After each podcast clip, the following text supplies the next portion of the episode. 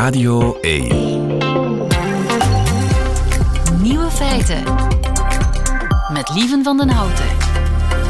Dag en welkom bij de podcast van Nieuwe Feiten van donderdag 29 februari 2024. In het nieuws vandaag dat we voor het eerst beelden hebben van bulterugseks. Sinds het verbod op de walvisvaart zijn er inderdaad meer bultruggen.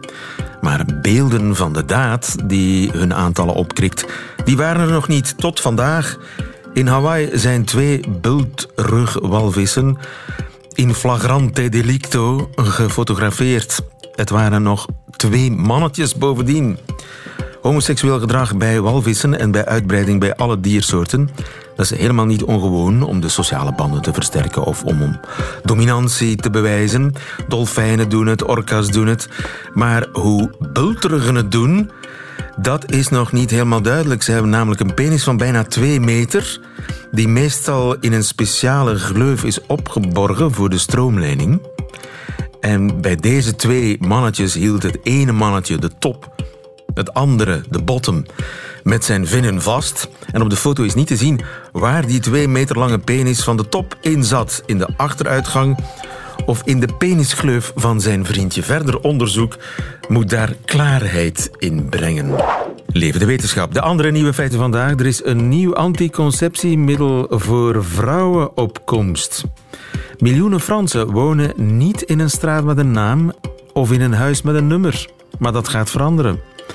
Rika Ponet beantwoordt de vraag van Missy, wiens dochter dure merkkleding wil, die ze niet betalen kan. En doet Israël nu mee of niet aan het Songfestival? André Vermeulen probeert erachter te komen. De nieuwe feiten van Nico Dijkshoorn die hoort u in zijn middagjournaal. Veel plezier. Nieuwe feiten.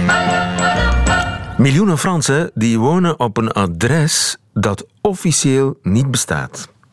Ze wonen niet in een straat met een naam en niet in een huis met een nummer. Maar dat gaat veranderen. Frank Renaud, goedemiddag. Goedemiddag. Zeg, Frank, tegen juni, jij bent onze man in Frankrijk, moeten alle Franse straten een naam hebben en alle huizen een nummer. Dat is dus kennelijk een grote uh, nieuwigheid in Frankrijk. Absoluut, ja. Dat is een wettelijke plicht. Er is het Franse parlement nu meegekomen, want het blijkt dat er inderdaad anderhalf miljoen huizen in Frankrijk zijn op dit moment. Huizen dus, niet bewoners. Dan heb je het over miljoenen mensen. Maar anderhalf miljoen huizen die geen officieel adres hebben. Want de straat waar die mensen wonen, waar het huis staat, die straat heeft geen naam. Geen officiële naam in ieder geval. Of er is gewoon geen huisnummer bij. Dat bestaat dus in Frankrijk inderdaad. Maar hoe krijgen die mensen dan post?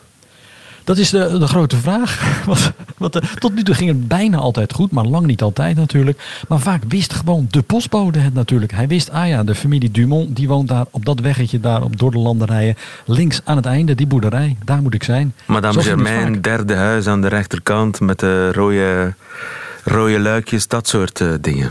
Precies, zo werd er ook vaak. Hè? Als de postbode het niet wist, dan konden de bewoners je wel helpen. Als iemand zocht, oh ja, Dujardin, dat is die met dat rode luiken achter de kerk. Daar, daar ja. moet je heen. Zo ging het vaak. Maar ja, dat is de postbode. Ik neem aan, couriers van UPS of DHL of een andere courierdienst, die kennen Madame Germain natuurlijk niet, hè?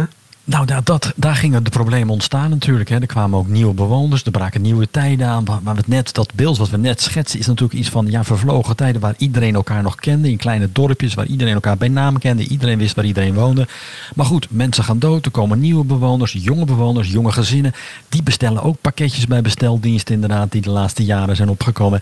Die willen ook glasvezel hebben. En dan wordt het op een gegeven moment toch wel heel erg onpraktisch als je geen echt officieel adres hebt hoor, waar die nieuwe diensten, zoals besteldiensten, zoals glasvezel, waar ze niet weten dat je terecht moet komen. Problemen waren er trouwens vroeger ook wel hoor. Ik heb burgemeesters gesproken in dat soort kleine dorpjes waar ze nu bezig zijn met hele naamgeving en zo. Er was één burgemeester die vertelde me, ja, wij hebben het wel eens gehad in ons dorp, waar 40 straten waren zonder naam, 40 straten zonder naam. En die burgemeester zei me, ja, er is hier wel eens iemand geweest die lag bewusteloos in zijn huis. De brandweer kwam eraan. Heeft toen een half uur rondgereden. Kon het huis niet vinden. Toen zijn ze naar mij gekomen als burgemeester. Hij is in de brandweerwagen gestapt. En samen zijn ze toen naar het huis gereden. Ja. Waar die man bewusteloos op de vloer lag. Ja, en zo zijn natuurlijk kostbare minuten, misschien zelfs ja, uren Precies. verloren gegaan. En ik neem ook aan, als je de loodgieter moet uitleggen waar je woont. Ja, vroeger was die loodgieter misschien ook iemand van het dorp. Tegenwoordig is dat iemand van drie dorpen verderop. En dat wordt ook alsmaar ingewikkeld ingewikkeld. Maar hoe, hoe komt het nu eigenlijk dat dat zo lang heeft blijven bestaan? Het was niet verplicht. Het stond gewoon in de Franse wet dat gemeenten, uh, grote gemeenten met meer dan 2000 inwoners, die moesten wel er al voor zorgen dat alle straten gewoon een naam hadden. Dan heb je het over de grote steden dus. Uh, maar dat is maar 15% van alle steden, alle gemeenten die bestaan in Frankrijk. En bovendien deden die dat ook lang niet allemaal, is nu recent gebleken. Ongeveer de helft van die grote steden hield zich aan die plicht om alle straten een naam te geven. En nu is er dus een plicht bijgekomen voor de kleine gemeenten met minder dan 2000 inwoners, dat zij ook die straat moeten doen. Want daar was het probleem het grootst. Want je hebt het in de meeste gevallen heb je het gewoon over dorpjes, kleine dorpjes op het Franse platteland. Dat is waar de meeste Fransen wonen.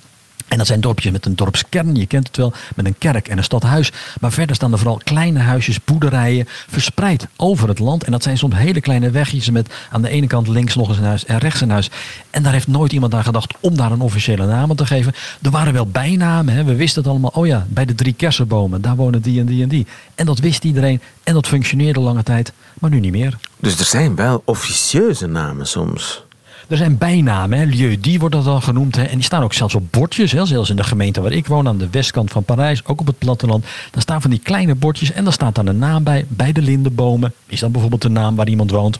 Maar dat is dus niet officieel geregistreerd. De gemeente heeft er wel zo'n bordje neergezet, maar geen officiële registratie. Ja, en als je daar bijvoorbeeld glasvezel aan wil leggen, dan heeft dat bedrijf dat uit Parijs komt om het aan te leggen, toch echt wel iets meer nodig dan een, ehm, een naambordje wat officieel niet eens bestaat. Ja, GPS doet het natuurlijk niet met officieuze naambordjes.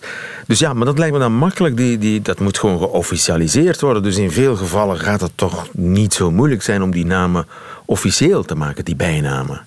Nou, dat zou je denken, maar dat ligt allemaal heel erg moeilijk. Want ik heb dus die burgemeesters gesproken. En sommigen vertelden me ook, we zijn er twee jaar mee bezig geweest. Want er zijn al veel met bijnamen. Maar er zijn er ook uh, straten waar helemaal geen naam voor was. En de gemeenteraad moet dan beslissen, ja, welke namen gaan we geven. Dus daar moet over nagedacht worden. Welke naam past? Is er niet een dubbeling met een bestaande straatnaam al? Dat is etappe 1. Vaak worden de burgers er ook nog bij betrokken. Soms zijn er ook creatieve wethouders. Die erg van muziek houden, is één geval bekend. Die heeft allemaal straten nu vernoemd naar rocksterren, waar hij zelf heel erg fan van is. Maar goed, dat moet allemaal. Precies, dat moet allemaal bedacht worden. En dan heb je nog de huisnummers. En daar gaat weer niet de gemeenteraad over, maar dat moet de burgemeester weer doen. Dus de burgemeester moet dan huisnummers gaan toebedelen. Het moet allemaal in de gemeenteraad besproken worden. Het moet gepubliceerd worden. En dan moeten er nog straatnaambordjes besteld worden. Afijn, het is echt een hele grote operatie. Verspreid over heel Frankrijk, waar heel veel dorpjes nu heel druk mee zijn. Ja, de Fransen zijn graag contre. Hè? Dat is chic. Tegen zijn, zijn er nu ook veel mensen tegen. Ja, er zijn ook gemeenten die uh, kont tegen de krip gooien, om het maar eens plat te leggen. En die zeggen, nou dat gaan we helemaal niet doen, want bij ons wonen allemaal families die elkaar nog steeds kennen. Die weten precies wie waar woont. Die weten ook wel dat het daar, die straat heet bij de Drie Lindenbomen. Want zo heet het al eeuwen bij ons. En dat willen we helemaal niet veranderen. We zijn bang dat die tradities, dat die gaan verdwijnen uit uh, ons land, uit ons dorp. Hè. Het speelt vooral in Bretagne ook, waar er toch nog hechte gemeenschappen zijn. Ook bijvoorbeeld, en die echt zeggen, die gemeente daar, ja, wij gaan gewoon niet meedoen. Wij houden het bij onze eigen, uh, bij onze eigen oude oude die namen, dus die niet officieel geregistreerd staan. En in die nieuwe wet, waar dus die plicht in staat, staan voorlopig nog geen sancties. Ja, maar er zijn nog geen uh, ja, gemeentebesturen gevallen, er zijn nog geen nieuwe verkiezingen moeten gehouden worden zelfs dat leidt, leidt tot commotie in steden ook waar er ruzie ontstaat tussen de gemeenteraad en de burgemeester. Bijvoorbeeld over nieuwe straatnamen. Waar zelfs inderdaad in één geval een gemeenteraad al gevallen is. En waar nieuwe verkiezingen moesten worden uitgeschreven oh, over de straatnamen. En er is ook één gemeente die heeft het heel creatief opgelost. In de Dordogne is een klein dorpje. Die hadden ook één straat zonder naam. En toen zeiden, moesten ze erover nadenken hoe die, die straat moest gaan heten. Ze zeiden, nou ja, we kunnen het best doen zoals de mensen hem kennen. Dus deze straat heeft geen naam. En die straat heet nu officieel Rue Sans Nom. Ook opgelost. Frank Renaud in Frankrijk, zo kan het ook. Dankjewel, goedemiddag. Vraag het aan Rika.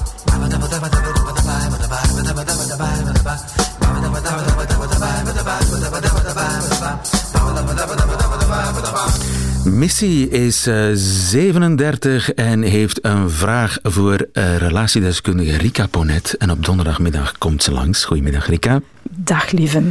Rika Ponet, eh, Missy schrijft: Ik ben een alleenstaande moeder en heb twee dochters van 8 en 12. Ik ga voltijds werken, maar makkelijk is het financieel zeker niet. Ik moet mijn budget stevig in de gaten houden en dat lukt me aardig.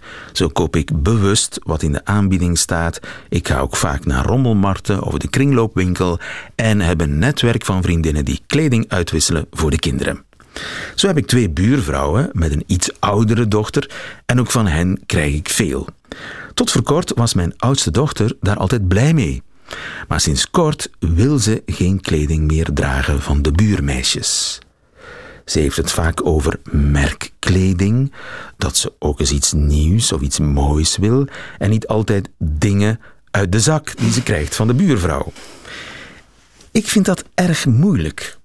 Uiteraard zou ik het haar graag gunnen, nieuwe spullen, maar tegelijkertijd besef ik, als ik daarmee begin, dat ze zeker geen tweedehands meer wil dragen en ik dat financieel gewoon niet aan kan.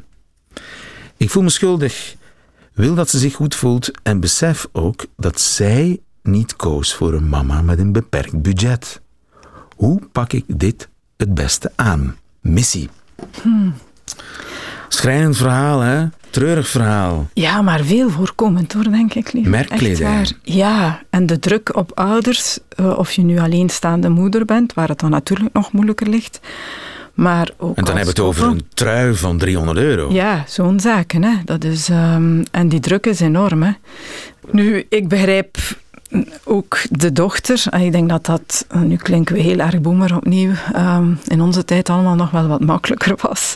In um, onze tijd was het makkelijker. Tijd, we, hadden, we, hadden, ook wel merkkledij. Ja hoor. We ik, hadden uh, geen Instagram natuurlijk. Nee. En geen sociale media. Maar ik kreeg toch ook niet die, die dure Lois Levi's uh, in die tijd hoor. Uh, Mileijassen. Ja, of Mileijassen. Ja, of Mileijassen. Ja. Is, uh, Paul Jambers heeft er nog een panorama over ja, gemaakt. Dat was... 8000 frank voor een jas. Dat viel toch ook buiten het budget van mijn Hoeveel euro is dat nu? Ah. Honderd. Honderden. Ja, nee, nee, nee, nee. Officieel 200 als je 40 ja, frank, maar ja, ja, bedoel, ja. wat is 40 Ongeveer frank? 200 euro. Ja. Het zal meer zijn, maak er maar 400 van. Wat nog een dure jas is, ja, ja, uiteraard. Ja. Maar dat, dat kregen wij niet. En, uh... en we waren toen minstens zo sterk, maar vandaag misschien nog meer dan ooit, toch ook wel bezig met erbij horen. Hè? Want ik denk dat ik vandaag veel beter snap dan wat mijn ouders uh, daaronder uh, dachten te verstaan. Wat dat betekent op die leeftijd. En uh, haar dochter of haar oudste dochter zit ongeveer in die leeftijdscategorie. Um, dat is een heel belangrijk ontwikkelingsthema als je tiener bent. Het gevoel ik hoor bij de groep, ik pas erbij. En hoe hoor je bij de groep? Door um, ja, je ook aan te passen aan de regels die in die groep gelden. En een van de regels is uiteraard, um, ik hoor erbij omdat ik uh, gekleed ga, eruit zie zoals de rest van de groep. Als volwassenen vinden wij dat een beetje een gebrek aan identiteit. Maar dat is net wat op die leeftijd superbelangrijk is. Dus jij zou daaraan toegeven? Mocht je de middelen ik, hebben, koop ik, maar die. Um, ik zou daar niet vo volledig aan toegeven, maar ik begrijp wel zeer goed waar het bij die dochter over gaat. Ja. Um, um, ik begrijp je, maar ik geef niet toe, zoiets. Uh, of ik zoek een tussenweg. Hè. Dat vind ik, uh, want wat ik ook wel heel sterk voel bij haar, dat schuldgevoel. Dat gaat ook, een, ook voor een deel over schaamte, denk ik. Hè. Ik ben een mama met een beperkt budget, ik doe keihard mijn best. En uh, wat zie je vaak bij alleen... heeft ook niet voor mij gekozen. Ja, wat zie ik bij veel alleenstaande ouders eigenlijk ook het, het gevoel, um, ik moet compenseren. Hè. Ik ben alleenstaande ouder um, en ik wil dat mijn kind gelukkig is. Hè. Als je met uh, je tweeën op hetzelfde adres een kind opvoedt, dan kan de ene af en toe eens toegeven en de andere zalven en slaan, zoals ze dat dan zeggen. En niet letterlijk, maar de ene geeft dan eens toe en de andere kan dan eens af en toe de grenzen trekken. Als alleenstaande is dat veel moeilijker. Hè. Um, en ik merk toch, veel ouders vandaag willen heel graag dat hun kind gelukkig is en willen dat dan ook vooral te vriend houden. En gaan daar soms ten koste van zichzelf in mee in dat soort van wensen. Uh, ik ken uh, moeders die flexijobs hebben bovenop een, um, een voltijdse job. Uh, gewoon om vakanties en kleding van kinderen te kunnen betalen. Zodanig dat die kinderen zich niet buitengesloten voelen. En we kunnen dat nogmaals als volwassenen belachelijk vinden en zeggen van ja, ze moeten groeien in sterkte en beseffen dat het niet gaat over al dat uiterlijk vertoon. Maar ik denk dat we dan een stukje onderschatten hoe sterk dat vandaag is. De blik van de andere, de afwijzende blik van de andere en het gevoel, ja, als je niet mee bent met wat er allemaal ook via social media getoond en bevestigd wordt, um, dat je er dan eigenlijk niet bij hoort. Ja, maar dus jij denkt aan een tussenoplossing? Ja, ik zou met Fake haar... kleren kopen. Fake merk.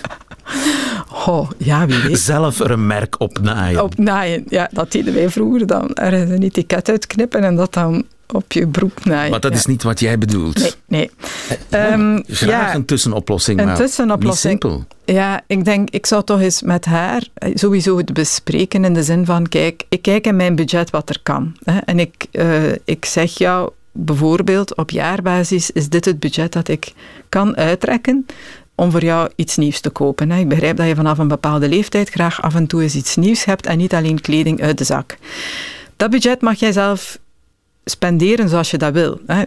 Spendeer jij je hele budget aan één trui voor dat jaar, dan zal je de rest moeten aanvullen met wat we krijgen uit de zak. Ehm, maar ik laat die keuze binnen dat budget aan jou. En dat lijkt mij ja, je brengt je kind dan het gevoel van voor verantwoordelijkheid mee in de zin van, kijk, dit is wat ik heb als budget en ik vind het ook belangrijk dat je dat beseft. Hè. Ik ga werken, eh, ik moet dit allemaal betalen. Te weinig ouders praten daar ook over, vind ik. Dat is een vorm van opvoeding rond geld. Wat is mijn budget? Wat betaal ik daarvan? Wat kan ik jou daarin geven als zakgeld of als kledinggeld? En ik laat jou dan een stukje de ruimte om daarin dan bepaalde keuzes te maken. En zo vermijd je wat uh, Missy schrijft, dat als ik één keer toegeef, zal het nooit meer genoeg zijn. Voilà, daar gaat het over. Dan, ja, dan weet de dochter ook, oké, ik mag dat, ik mag mij zo eens een duur stuk kopen. En de consequentie is, ik kies dat dan ook zeer zorgvuldig. Ik, ik, kies dan echt het stuk dat ik graag wil. En dan zie je, als dat budget beperkt is, dat ze daar heel bewust mee omgaan. En ze gaan dat dan niet zomaar uitgeven aan het eerste, het beste prul, maar wetende, dit is mijn budget en ik wil eigenlijk heel graag iets moois. En dan kiest men ook bewust en de rest vullen we aan. Er is ook online wel wat tweedehands te shoppen. Uh, een beetje zoeken levert soms ook wel hele mooie vondsten op. Is ook iets wat ik ondertussen toch al zelf ervaren heb. Maar het is vooral ook uit dat schuldgevoel durven gaan als ouder. Hè. Bijna als volwassenen onder elkaar met je kinderen praten. Ja, absoluut. Zeker rond dit thema durven aangeven. Kijk, dit is wat mijn inkomen is. Dat is nu eenmaal zo en ik ga hard werken. Ik vind dat ik daar respect voor verdien. Ik werk voor jullie, ik werk voor ons als gezin. En binnen dat budget heb ik die uh, mogelijkheid. En dan kan zij ook aan haar opvoedingsprincipes trouw blijven, want daar gaat het over. Op het moment dat je in schaamte gaat zitten, heb je de neiging om te pleasen, tegemoet te komen. Te liegen eigenlijk. Te liegen een stukje, want je hebt het budget niet. Je, je, je gaat dan eigenlijk ten koste van jezelf dingen gaan kopen uh, voor je kinderen. Een soort, een soort façade ja, ophouden. Absoluut. En dat geeft een heel slecht, weinig krachtig gevoel. Dus ik denk, maak het bespreekbaar en start ook met zelfrespect. Je bent een alleenstaande moeder die twee kinderen uh, opvoedt. Je gaat daar voltijds voor werken dat vind ik eigenlijk al een plein waard, als ik het zo mag zeggen. Zeker. Ja. Missy, dankjewel voor uh, je vraag. En ik hoop dat we jou uh, hebben geïnspireerd. Als er nog mensen zijn met vragen aan Rika, die zijn welkom op nieuwefeiten.radio1.be. Tot volgende week. Graag.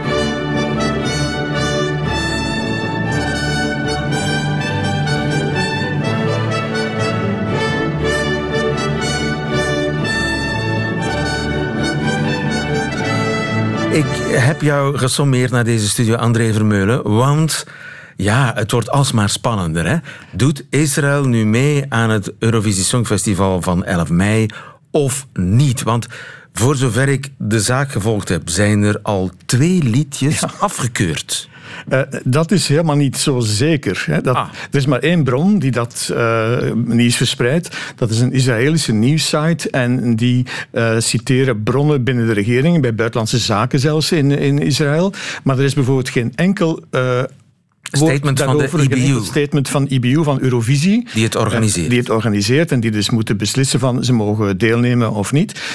Daar is doodse dus stilte. Officieel is er eigenlijk geen nieuws en officieel doet Israël gewoon mee. Ja, nog, nog altijd. In elk geval, ze hebben gewoon liedjes ingediend, blijkbaar zelfs twee. bij mijn herinneringen is dat nog nooit gebeurd dat je twee, twee, liedjes indient. Je, je mikt toch op één liedje en je legt dat voor aan, aan Eurovisie en dan zeggen ze ja, het is oké of het is niet oké. En zijn dat dan die twee liedjes waarvan spraken dat uh, October Rain, dat zou verwijzen naar 7 oktober natuurlijk, de inval van Hamas uh, in Israël. En het andere liedje zou zijn Dance Forever. Dance Forever en dat slaat dan op die rave party. Ja, waar de doden gevallen zijn, waar die, eh, zoveel mensen vermoord zijn. Dus die twee liedjes liggen op tafel. Ook dat, weten dat, we niet. Dat, dat, weten we niet. Dat kunnen we alleen maar veronderstellen. Maar Eurovisie heeft daar nog geen enkele mededeling over gedaan. Ja. Niet van ze liggen hier bij ons op tafel, we bestuderen ze. Of, uh, ja, of, of ze zijn afgekeurd, dat al zeker niet. Dus en waarom er dan twee zijn, dat is ja, Dance Forever is als tweede maar te sprake gekomen. Het ging eerst over die October Rain, waarvan toch heel duidelijk was dat het verwees naar eh, de wandaden van Hamas toen eh, daar eh, op 7 oktober. Nu, maar volgens mij heeft de IBU wel al gezegd dat Israël, dat het festival apolitiek is. Ja, ja, En dat dus Israël gewoon maar meedoen. Ja, het festival is apolitiek, en, maar dat is al heel lang bekend dat dat zo is. Er zijn natuurlijk wel een keer dingen gebeurd waarvan je kon denken van, mm, zou dat wel echt helemaal apolitiek zijn. Het bekendste voorbeeld is uh, de overwinning van Oekraïne met uh, Jamala. Uh, 1944 heette dat ja, nummer. dat, heette dat, dat, dat, was een duidelijk een nummer met een heel duidelijke anti-Russische boodschap. Ja, maar het, het, ging natuurlijk, het was een lied over gebeurtenissen van 70 jaar geleden. Okay. Toen er deportaties geweest waren uit de Krim. Het was ook het moment waarop eh, de Krim bezet werd door, door Rusland. Hè. En dus daarvan was ja, dat was heel duidelijk dat dat een, een, een soort provocatie was richting uh, Rusland. Maar het lied werd door Oekraïne verkocht aan IBU als een, uh, ja, de persoonlijke herinneringen van de grootmoeder van uh, Jamala, die dat had meegemaakt. Deportatie van Krim-Tataren naar andere delen Goed, van de Sovjet-Unie. twijfelgeval. Ja. Nu, Rusland is uitgesloten? Ja, Rusland Dat is, wel politiek natuurlijk. Dat is, ja, maar dat is natuurlijk ook een serieuze reden. Rusland is uh, uitgesloten omdat het uh, toen binnengevallen was, het was in 2022, uh, in, een, in een ander, lid, ander lidstaat of een ander land dat deel was van, van het Songfestival aan IBU. Hè. en dat, dat is een rode lijn, dat kan niet. Ja, dat, er was, was zoveel. Eerst had, toen was het ook begonnen met IBU, die zei ja, ze mogen meedoen. Maar maar dan is er zoveel protest gekomen vanuit openbare omroepen in heel Europa, dat uiteindelijk EBU eh, heeft moeten beslissen, ja oké, okay, als er zoveel protest is, dan kunnen we dat niet maken. Het zou dus ook heel bizar geweest zijn dat daar uh, landen in oorlog, uh, Rusland en. Oekraïne, bijvoorbeeld samen persconferenties moesten geven. Dat of, zou of, moeilijk zijn geweest. Dat, dat er was een soort eensgezindheid over Rusland. ja, en die eensgezindheid is er nu niet over Israël, hè, want er lopen petities ja. voor en petities tegen. Ja, er zijn ja, petities uh, tegen geweest. Vooral uh, in Zweden was er een heel belangrijke.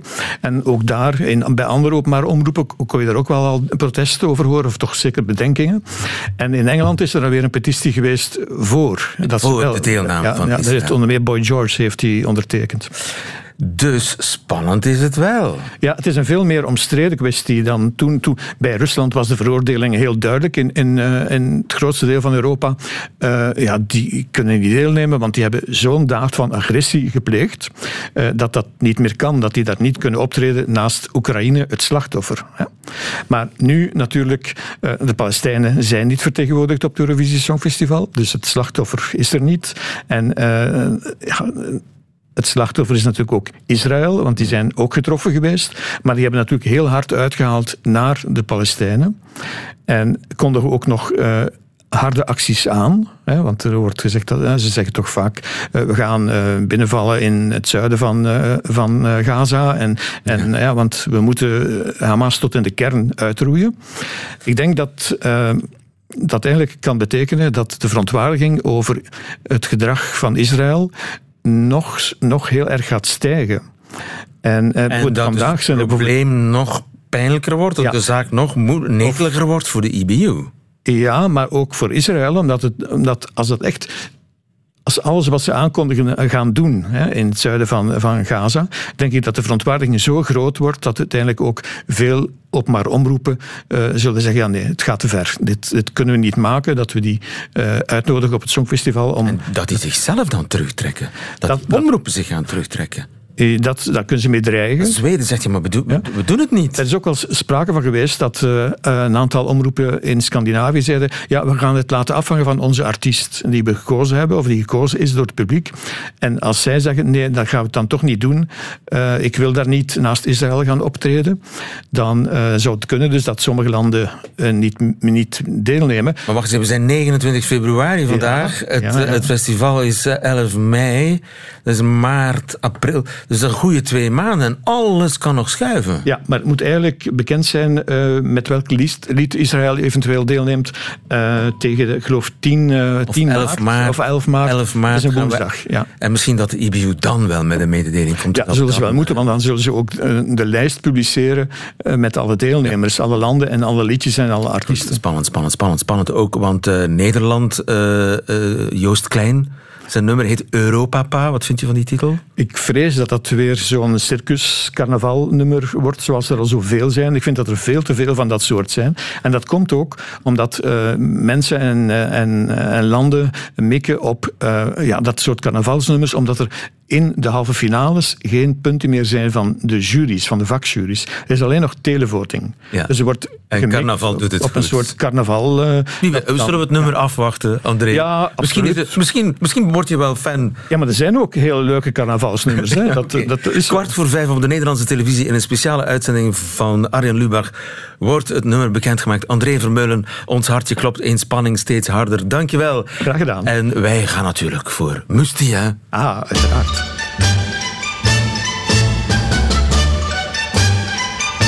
Feiten. Er is misschien eindelijk een nieuw anticonceptiemiddel voor vrouwen op komst. Dat is uh, Rebecca Gomperts aan het onderzoeken. Goedemiddag, Rebecca. Goedemiddag. Je bent arts en uh, ook vrouwenactivist. Ja, dat klopt, allebei. En jij onderzoekt de mogelijkheden van een nieuw anticonceptiemiddel. Is het een, een nieuwe pil eigenlijk? Nee, het is een middel wat al heel lang bestaat. Het heet mifepriston. En het wordt ook gebruikt voor het opwekken uh, van abortus. Dus het, in de volksmond heet het abortuspil. Maar het is een medicijn wat heel veel andere werkingen heeft. Um, en uh, het is al sinds 40 jaar op de, op de markt dus. Uh, het wordt ook gebruikt voor een andere indicatie. Het heet Cushing-syndroom. Dat is een hormoonafwijking. En het is een antihormoon. Dus het blokkeert het hormoon progesteron. Het werkt als morning-after pill. En het werkt ook wat wij nu van gaan onderzoeken, maar waar al wat kleine onderzoeken zijn gedaan, als een wekelijkse anticonceptiepil. Uh, dus als vrouwen dat één keer in de week gebruiken, dan worden ze niet zwanger. En als ze niet zo vaak seks hebben, uh, maar bijvoorbeeld één keer in de maand, dan kunnen ze het ook als voor- of morning-after pil gebruiken. Dus alleen maar op het moment dat, je, dat, uh, dat iemand seks heeft. Maar dat klinkt als een zware pil, die abortuspil. Maar het is, nogmaals, het is, een, het is een medicijn. Wat wordt, ook wordt gebruikt om een abortus op te wekken. Maar het is geen zware pil. Het wordt ook, je kan het ook gebruiken bijvoorbeeld als je nog maar één dag over tijd bent. Dan is het niet echt een abortus. Maar dan is er zeg maar een begin van een zwangerschap is aan het beginnen. Dus ja, het woord abortus heeft inderdaad... Daar zit een enorme hoop stigma omheen. Nou ja, er zijn heel veel medicijnen die voor allerlei verschillende doeleinden worden gebruikt. Bijvoorbeeld uh, een antikankermedicijn, wat ook heel zwaar klinkt kan je ook gebruiken bijvoorbeeld voor een auto-immuunziekte. Dus uh, medicijnen die werken op bepaalde systemen in je lichaam, waardoor het een bepaalde werking heeft. En dat heeft uiteindelijk niet zoveel te maken met de indicatie waarvoor het gebruikt wordt. En wat zou dan het voordeel zijn in vergelijking met de huidige uh, pil die je dagelijks slikt? Ja, nou de huidige pil dat bestaat uit hormonen, dat heet oestrogeen en progesteron. En die hebben bijwerkingen. En uh, wat we daarvan weten bijvoorbeeld is dat het een veel hogere kans op trombose geeft. Ongeveer 1 op de 2000 vrouwen die dat gebruiken kan trombose krijgen. Dat is drie keer zo hoog als dat normaal voorkomt. Het heeft een iets verhoogd risico op borstkanker bij langdurig gebruik. Veel vrouwen zijn er niet tevreden mee. Namelijk, het, het beïnvloedt ook de, de, zeg maar de seksuele drive. Dat vrouwen minder zin hebben in seks. Veel vrouwen beschrijven toch ook depressieve klachten als ze het gebruiken. En heel veel mensen willen geen, uh, niet dagelijks een pil innemen. Omdat dat, je kan het vergeten en dan werkt het niet. En één keer in de week is wat minder belastend in je leven, zeg maar. En ik denk dat het voordeel van deze pil is dus... het heeft niet al die klachten. Er is bijvoorbeeld al een klein onderzoekje gedaan in India... waaruit blijkt, daar hebben ze het vergeleken met uh, met dus de, de, de, de hormonencontraceptie. En daaruit blijkt dat bijvoorbeeld als je kijkt naar acceptatie van, ehm, van de medicijn, dus van mifepriston alleen. Dat is, uh, zeg maar, wordt niet geaccepteerd in maar 4% van de gevallen. Terwijl dat 30% is bij vrouwen die de hormonale, dus de, de gewone pil gebruiken. Nou, dat is natuurlijk een heel erg groot verschil. Ja. En dat blijkt ook uit de bijwerkingen, blijkt dat. Dat uh, eh, 14% van de vrouwen die dus die mifepriston gebruiken, die, die, hebben, die, die hebben bijwerkingen. En dat gaat dan met name over het ontbreken van de menstruatie. Um, terwijl dat uh, bij de gewone pil is dat, uh, is dat meer dan uh, is dat bijna 50 procent. Ja, dus er zijn eigenlijk minder bijwerkingen met die, anti, met die abortuspil. Ja, daar zijn de, dus het is nogmaals, ik ga niet het woord abortuspil nemen, want het, het, het, wordt wel daarvoor gebruikt, maar als je het voor, voor anticonceptie registreert en dat gaat over een veel lagere doseringen, okay. dan is het gewoon een anticonceptiepil.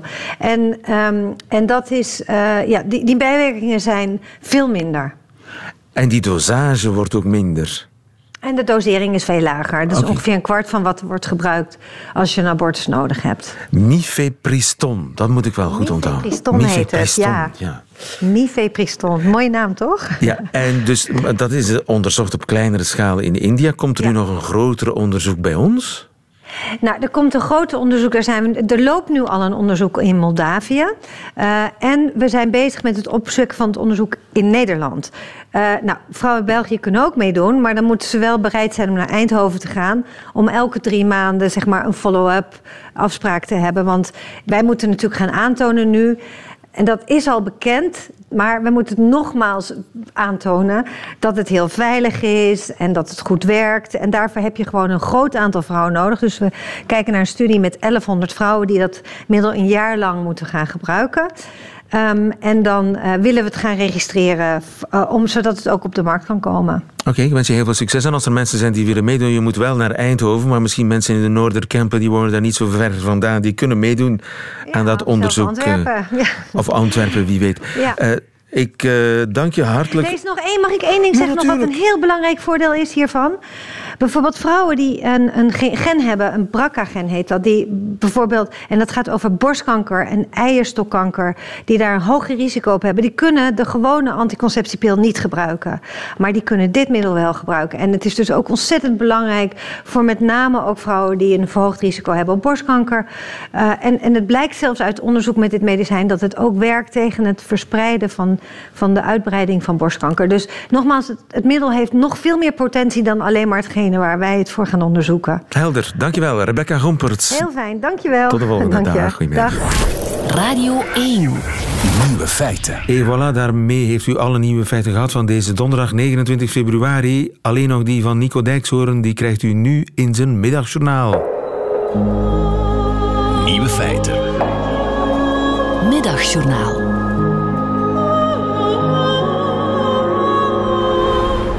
Beste luisteraars, ik zit met een raar probleem. De laatste tijd zing ik, wanneer ik met mijn bandje in een kroeg speel, liedjes met een zelfgeschreven Nederlandse tekst. En ik merk dat ik dat doodeng vind.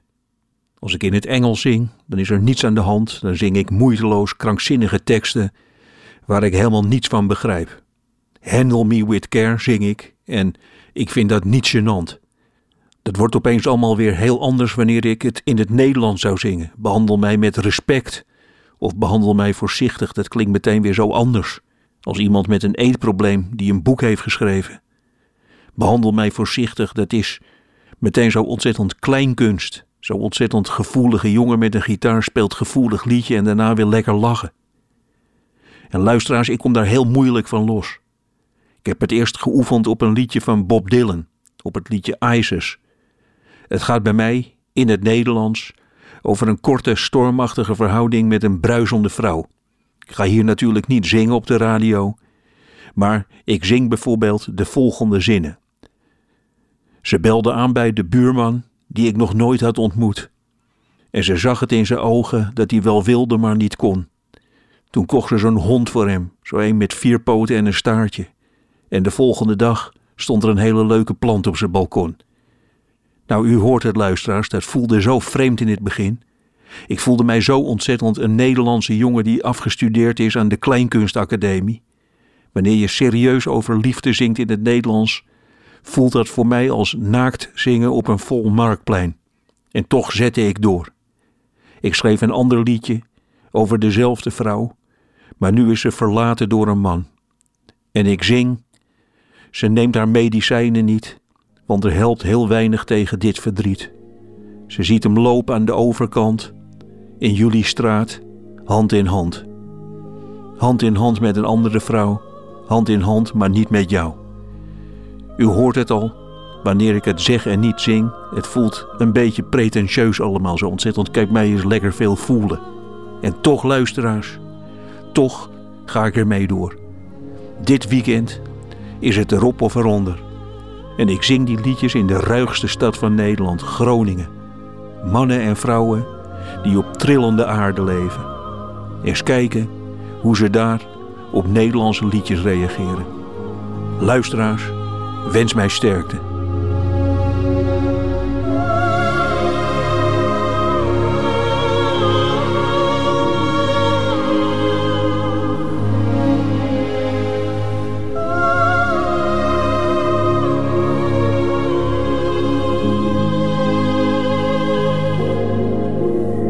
Middagjournaal met Nico Dijkshoorn. Einde van deze podcast. Hoort u liever de volledige nieuwe feiten met de muziek erbij? Dat kan live elke werkdag tussen 12 en 1 op Radio 1. Of on demand in de app van VRT Max. Tot een volgende keer.